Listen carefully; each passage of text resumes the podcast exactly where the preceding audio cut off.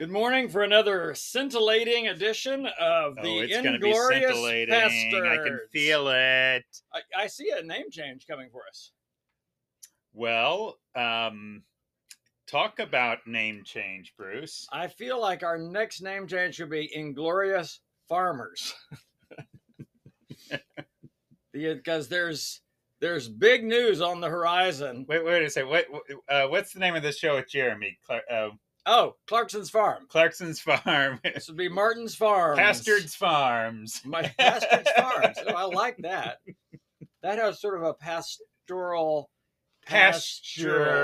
pastoral- Yes, the whole it works extremely well. So pastards and pastures, inglorious pastures.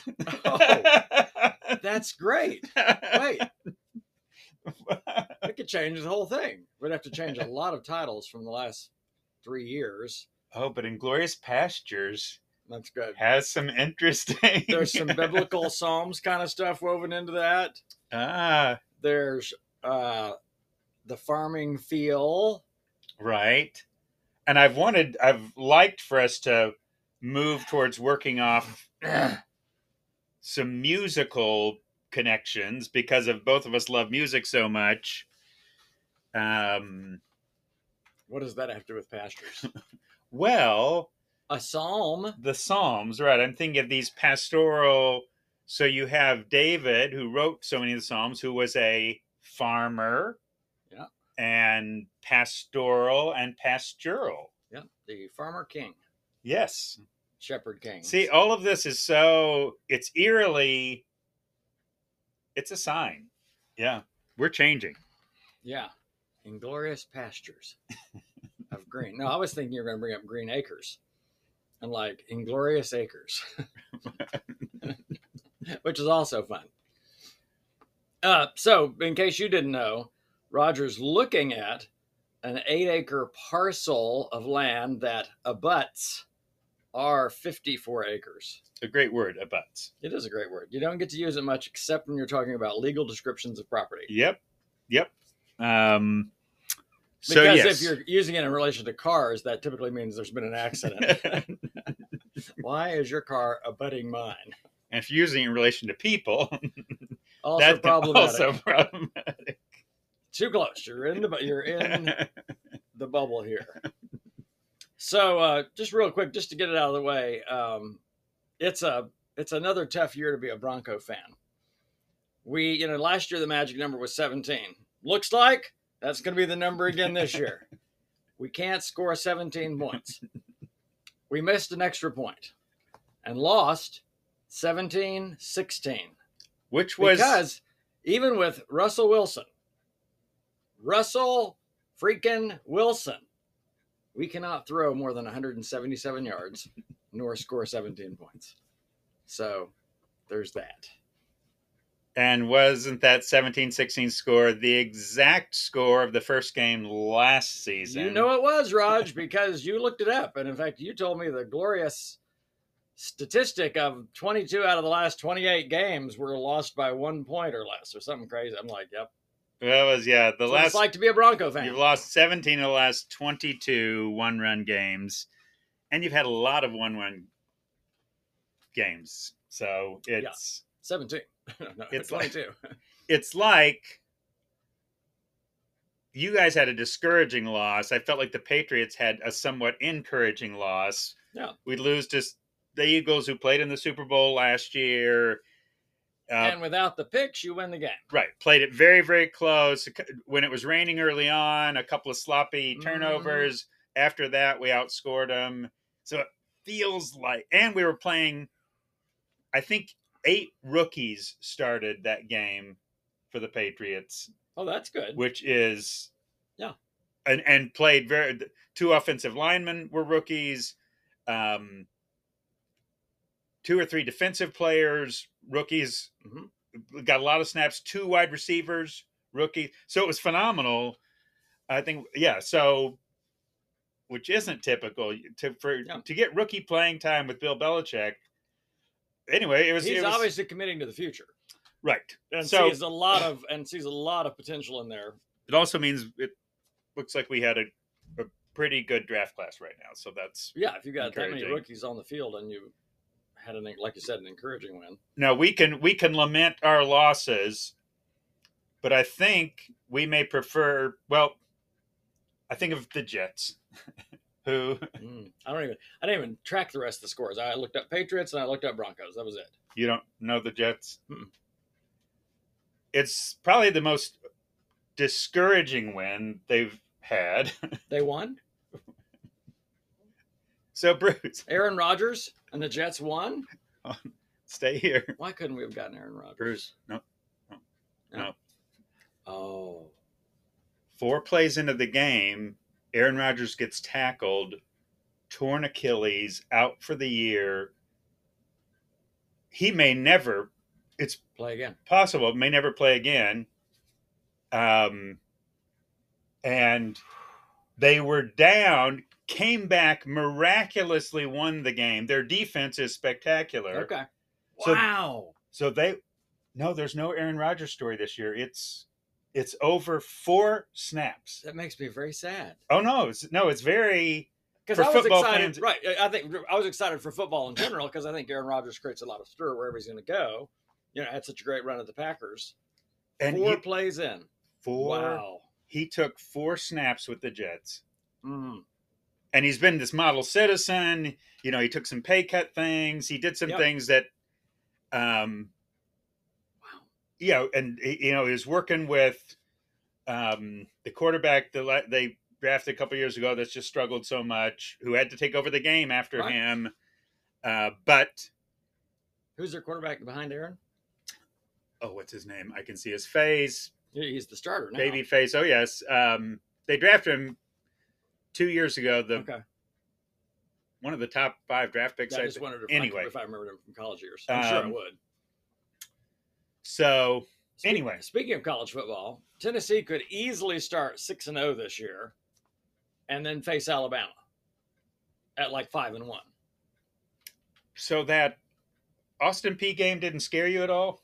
Well, I didn't see any of it. It scared the pollsters because we dropped from nine to eleven. So what was it like thirty to thirteen? Yeah. So we, won, Well, we won the game. That was good. yeah.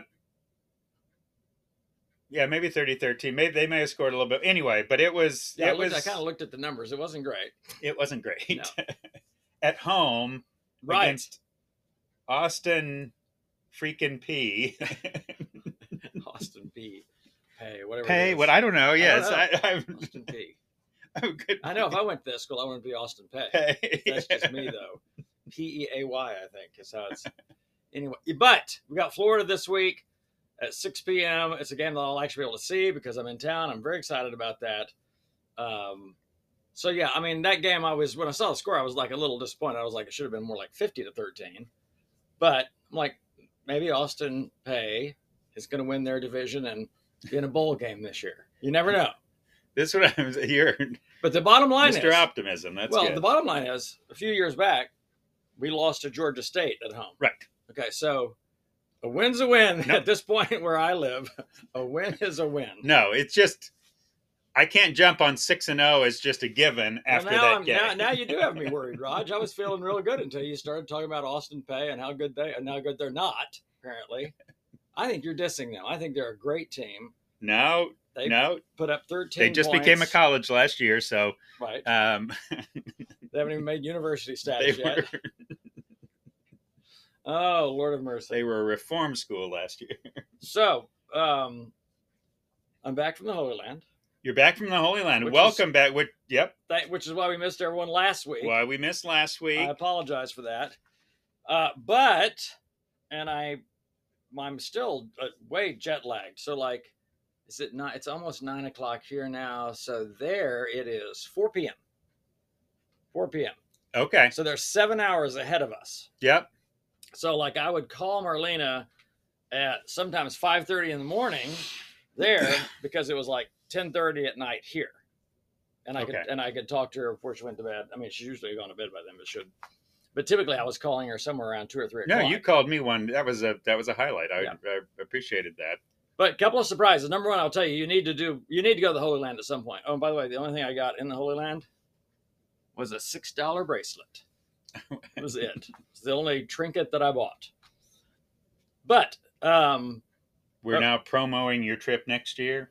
we can. Would you like to promo my Let's trip just next year? promo We're going to go back to the Holy Land. You need to be at the Holy Land. and you can go with me. And I've been there now, so I know a little more about what to expect, what not to expect. A couple of things. and some things you're going to make sure are done differently next time. yes, because man, it was weird, Roger. There, I I had this idea in my mind that the Holy Land and all of the places where Jesus. So we went to Nazareth and Capernaum and uh, Sea of Galilee. Went out on a boat on the Sea of Galilee. Uh, went all the way up to the Syrian border where we could literally see the Syrian border and their all of their mortars aimed this way. And their guns behind us aimed that way. It's, How, how are the Syrians and Israelis getting along these days? not good, Rog. I won't even tell you what our guide said on the border. She said they're watching us right now. I mean, she, and she had some strong. She was an Israeli, not a believer. With some choice with words, some choice for the, words for the Syrians. Syrians, and I'm like, hey, that, that's she's not a follower of Jesus because that's he said, don't hate your enemy. But I realized, Roger, Jesus actually referenced that. You've heard it said, hate your enemy, love your neighbor, hate your enemy. Right. Well, she's still in that zone because we also had we have Lebanon directly north of us, also an enemy. She had nothing good to say about them, and then Syria. What's so funny is another thing I didn't realize. You know, Israel is about the size of New Jersey. That's crazy. So you have this. We're seeing Roger all the Old Testament story sites: David and Goliath, Saul and his sons, Mount Gilboa, Beth Shan, All this and occurs all of the Jesus in sites New Jersey. In something the size of New Jersey. Because uh, Zach was asking me last night about the trip, and he's like, you know, how far did you have to go? And I'm like, that's about 70 miles. It's just not. We're going all the way around the Sea of Galilee, you know, and then down to the, uh, the Jordan River. You're crossing the country, crisscrossing the country, So, and it's very small. day trips. but it has 8,000 plus years of war torn history. When I think about America, I'm like, we have no history comparatively, Right. Couple hundred years, but they have thousands of years. And the amount of conflict and wars that have been waged in this little New Jersey. New Jersey. That, I mean, that was just mind blowing. So, yeah. literally we're we're one one part of the day we're up here where Jesus walked, and the second half of the day we're down at Mount Gilboa where Saul and his sons were killed, and then hung on the gates of Beth Shan, and the ruins of that are in that area. It's just that was super surprising. Number two surprise was how Catholic the entire thing is. So all the holy sites that you go to with, with basically except for the western wall, the Wailing Wall, it's covered with Roman Catholic cathedrals and churches. Okay. So you have Church of the Nativity, where Jesus was born. You have Church of the Annunciation, where Mary got the word from the angel. You have Church of the Visitation, where Mary visited her cousin Elizabeth in the hills. You have it's the church of everything that ever happened. Church of the Holy Sepulchre, Sir, Church Holy of, the, Sepulchre. Church of the Porks. that was the funniest thing. Oh my goodness! At one point, got to understand, our guide was telling us this is where the miracle of the porks took place, and we're all back there like, I don't, I don't remember. Is that The one of the miracle of the apocryphal gospels? Right, was that- Yeah, maybe it's in the five. Of, I didn't talk about that. Is that the in Gospel of Thomas? Maybe I don't. know. She goes, no, this is the hillside where all of the porks ran down the hill into the sea, and I'm like, the pigs, got it. So we don't see that as a miracle so much as a mess. right. So when we think of pork, we think of something that has already been slaughtered. and Right. you're eating it. The pig or the swine, if you're King James, swine's a great word. Doesn't get used near enough. Right. But the Just miracle, like- of, but the miracle of the porks. So that was it was very interesting. A lot of times we're visiting these holy sites, and they're literally in the middle of a mass, and we're just like roaming through the building, people taking pictures. I'm like, can you imagine trying to preach or teach? You've got 45 Yeah. person tour groups rolling through there. You know, fascinating. And there's certain places, you know, you had to have your head covered, and, and then other places where you couldn't have a hat on. And uh, a couple of our guys Oh, had, had shorts that didn't completely cover their knees, so they made them wear some kind of kilt. They actually had like wrapping paper, tall pieces to wrap around them. really? Men, they didn't want men to show their knees. The ladies had to have their shoulders covered at certain, I mean, at certain places, not at all of them. It was very random. We had two of our guys picked out, and then another four guys in shorts that no one did anything about. Just very fascinating. Okay. So that was how Catholic it is. was also super surprising. Um, but I think you one of the things you said is that stuck with me, even when you encountered the hatred and the vitriol Oh, yeah. and the and the tension, it gives this powerful window into Jesus' day. It's not that it- I know. where where, where you know we've told we've preached sermons where we're trying to capture the division between Jews and Gentiles and and Samaritans and you get this graphic 2000 years later that the the reality of that the intensity of that and it can it's helpful to see that in the context of Jesus time for me not only to again appreciate how radical the call of Jesus was Uh, to love your enemies but also the power of the gospel to change people who at one point wanted to call down fire from heaven on Samaritan villages right. and over time with Jesus and the power of the Spirit would one day preach the gospel that in different to the Gentiles and to the Samaritans. And But- it's interesting that even in Jesus's uh, what we call the Great Commission, he includes Samaria. He makes Yes. sure he makes sure they don't miss that. Right. In Judea and Samaria and to the rest of the world. And it's interesting that of all the places you could he didn't say in Judea and Galilee, because they were all from Galilee.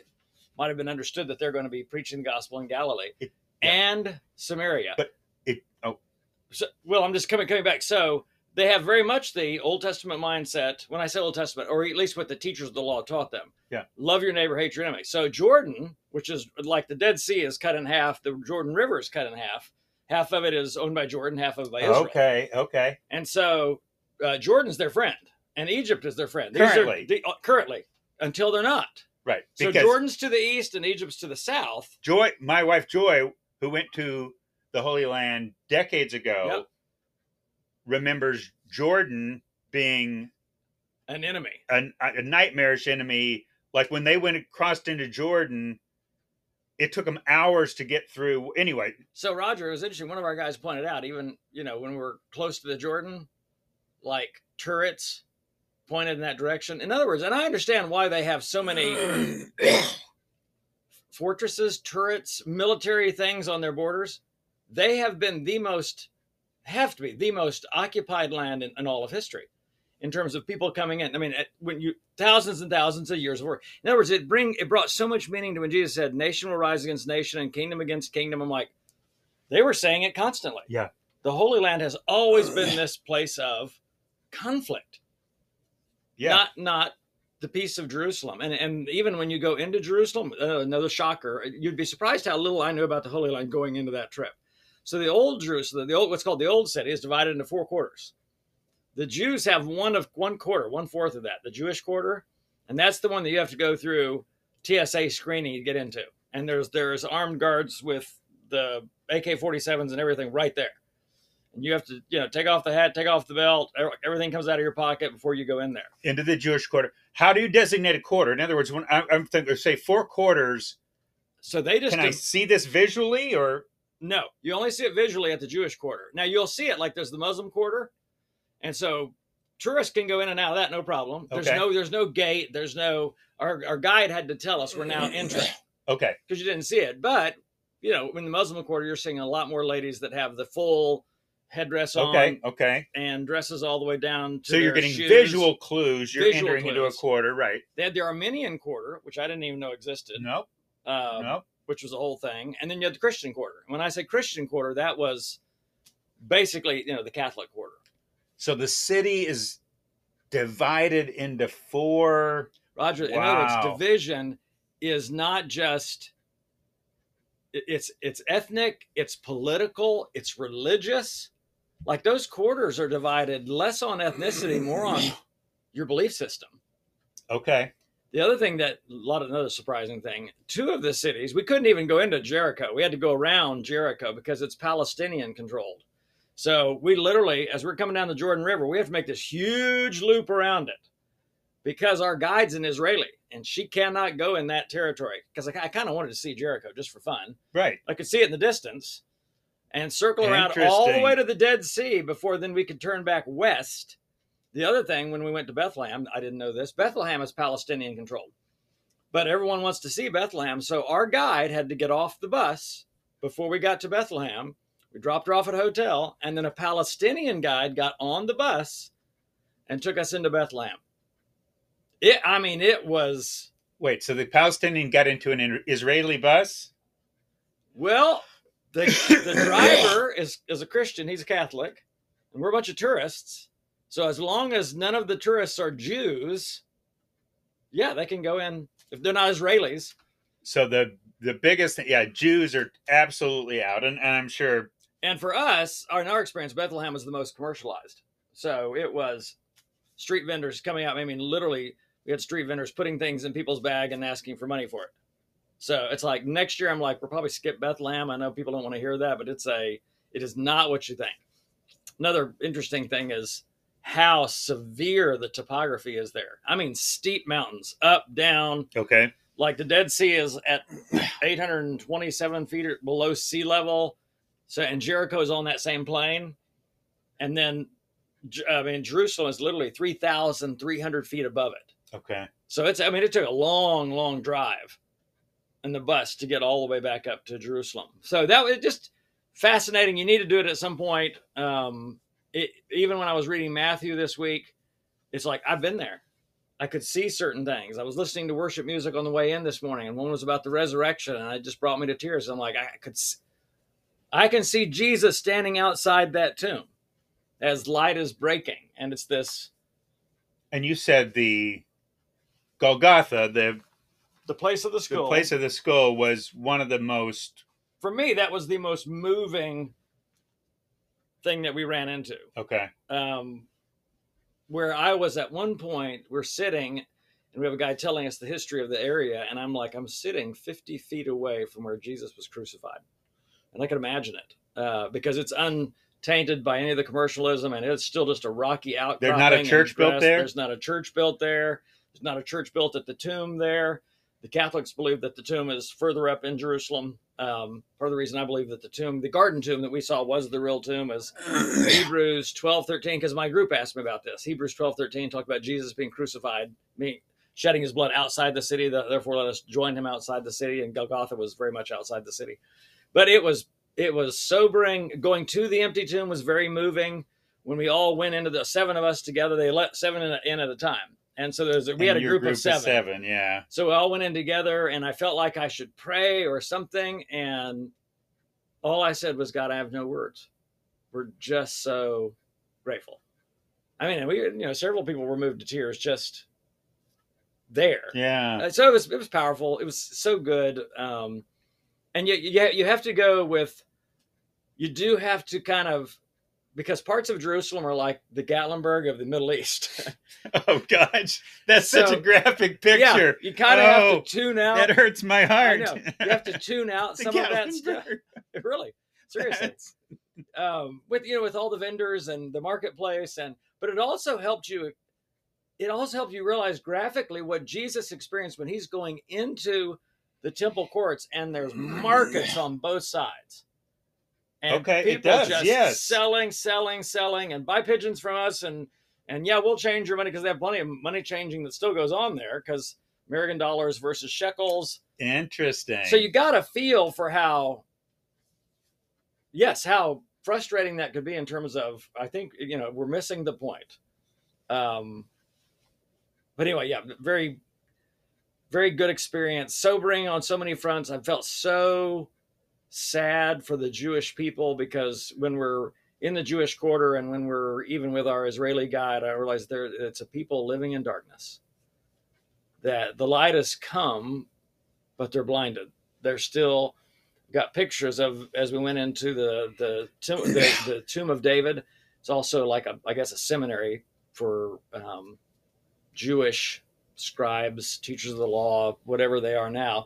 These guys are literally reading scrolls, actual scrolls.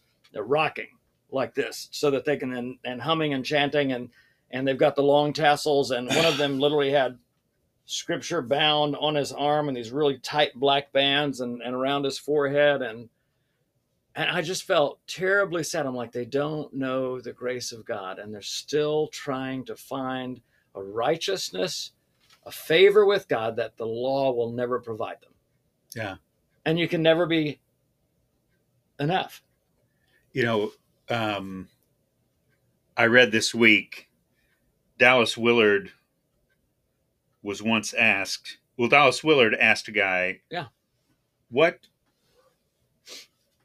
what's one what's the one word that you feel like best describes jesus he asked this guy and the guy's pondering oh my gosh it's a impossible answer but he turns it on dallas willard. Says what do you think um, what's the word? And dallas willard didn't hesitate much. He said relaxed. And one person commenting on this said he's got he's got three years to save the world and he still go attends weddings and goes fishing. And it's this it's this idea this beautiful walking i think about and then i think about the promise of jesus come to me all you are weary and burdened and what am i going to give you i'm going to give you relax, Relax. Mhm. i'm going to give you rest and this is what this word rest captures so many things but that's when i it's the ache i feel Yeah. for the people you're talking about but it's the ache i feel For Christians, for who still Christians in the United States Yep. who, at every level, whether it's still trying to win God's favor and His love, still trying to impress people, I've still got to prove myself.